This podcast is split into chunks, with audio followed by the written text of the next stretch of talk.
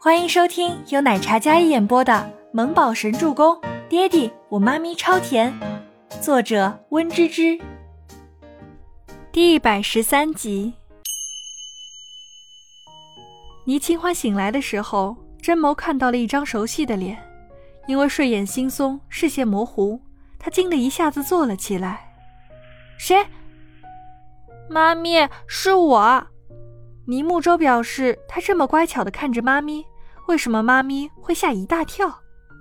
倪清欢揉了揉眼睛，在听到自己宝贝儿子的声音时候，心里稍稍平复了下来。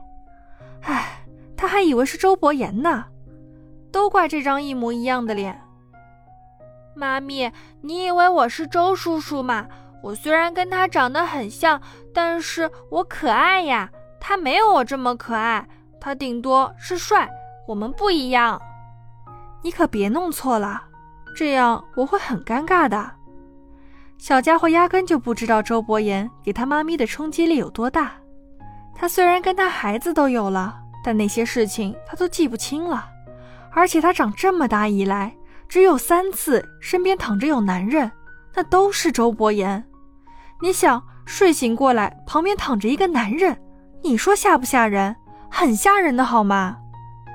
倪清欢拍了拍胸口，深深的呼吸一口，那张清纯甜美的小脸上有着一抹幸好不是周伯言的庆幸。哎呀，小宝贝，妈咪知道啦，你眼睛还疼不疼呀？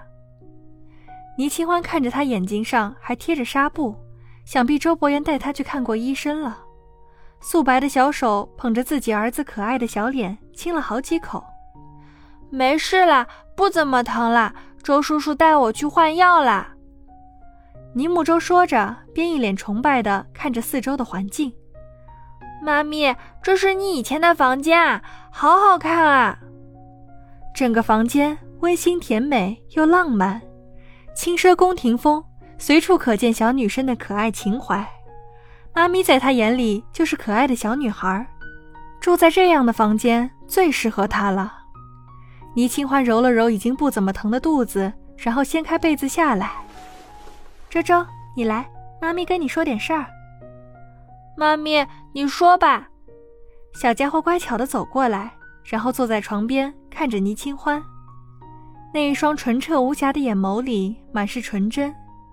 在倪清欢看来，他儿子聪明可爱又乖巧懂事。倪清欢揉了揉小家伙的小脑袋，说道。这里呢是妈咪以前的家，是外公外婆生活过的地方，也是妈咪自幼长大的地方。以后我们就在这里生活了，好不好呀？倪清欢摩挲着自己儿子那粉嫩的小脸，嗯，好。倪木舟一点也不排斥，很乖巧的就接受了。妈咪的家就是周周的家，妈咪在哪儿，周周就在哪儿。乖。倪清欢知道自己儿子是那种不会因为条件好而变得骄傲自大，也不会因为条件不好变得自卑怯弱。他始终就是那样一个简单的人，似乎所有的一切在他的眼里都是一样的，他都乐意接受。殊不知，这样的房子其实小家伙自己也能买个几栋，他当然很淡定啦。你来的时候，小干妈没有打电话回来吗？没有，要不你给小干妈打个电话，我们一起住在这里吧。房子这么大，要一家人住着才幸福。好，倪清欢立马拿出手机。那头的全喜初听到倪清欢的话，沉默了好一会儿。清欢，你真的做好心理准备接纳周伯言了吗？全喜初的话有几分沉重。倪清欢听了，心里也忽然有些隐隐的不安起来。初初，我想试试。全喜初听到这回答，无奈的闭上眼，悠悠的叹了一口气。该来的总会来的，但没想到会这么快。好吧，那你记得保护好自己。那边我就不过去住了，我住公寓里给你看家。万一哪天你受委屈了，我就给你接回来。全喜出道，话语里满是对倪清欢的在乎。倪清欢也知道初初在做让步，他尊重他的决定，也理解他的处境。谢谢你，初初。倪清欢内心像是被温暖紧紧包裹着。小干妈，我给你做好了晚饭，放在冰箱里，你记得回家吃，别老叫外卖。倪木舟贴心的说道。全喜初一改刚才沉重的语气，欢快的语气让气氛没那么压抑。记得保护好你妈咪，知道没？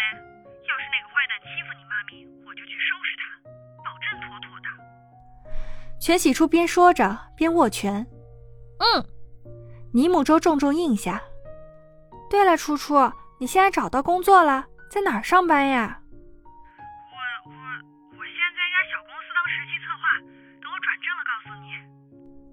全喜初说道：“好，我们加油，一起努力。等周末回去，我们一起吃饭。”行，不说了，我要忙了。全喜初说完，立马拜拜，挂断了电话。然后整理好了围裙，深呼吸一口，将眼里的委屈尽数憋了回去。他哪里找了什么实习策划那种小白领的工作？他压根儿就过不了面试。如今他只能沦落到来餐厅当服务员了。但是为了不让倪清欢担心，他还是选择了隐瞒。谁能料想到全家大二小姐会有一天在当端茶送水的服务员？就连全喜初自己也没想到。但是他不会低头认输的。小初，VIP 包间上菜了。经理唤到全喜初，全喜初听闻，立马扬起了一抹微笑。好。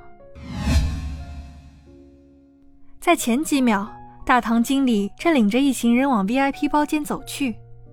全喜初走来的时候，被那行人的身影吸引了去。人群里一抹娇俏的身影，让他有几分熟悉。但是他并没有放在心上。如今他在餐厅当服务员这件事儿，绝对不能被全希儿知道了去，不然他肯定会揪住不放的。他可以落魄，但是他不能在全希儿面前落魄。可是有些时候，有些事情就是事与愿违。当他推着精美的餐车将那 VIP 包间推开走近时，全喜初本想专注工作的，但是却被一道熟悉的声音给惊住了。希儿，这位是你赫连叔叔。这位是赫连叔叔的儿子，叫赫连青羽。我们两家是世交，来，你们认识认识，以后常联系。全伟明领着全希儿认人，然后重点介绍了赫连青羽。全希儿见到俊美帅气又气度不凡的赫连青羽时，眼里掩饰不住的是一种崇拜的光芒，他含羞带怯，有些不好意思的上前打招呼：“赫连哥哥好，我是希儿。”咣当一声，餐盘碰撞，发出剧烈的声响。呵，真是怕什么来什么。他今天怎么运气这么好，还赶上了全家相亲宴呢？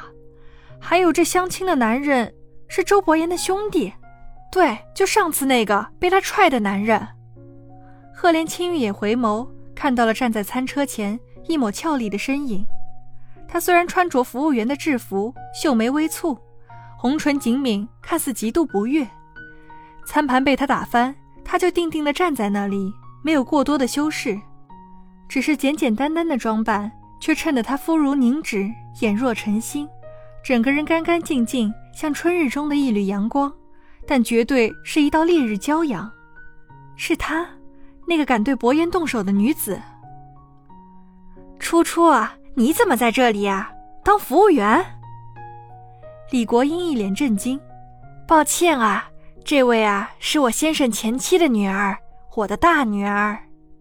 李国英嘴上说着抱歉，但是却立马说出了全喜初的身份，虽然是女儿，但是是妓女。是一个沦落到来餐厅打工的妓女，这样跟她宝贝女儿对比起来，全喜初的身份是一落千丈。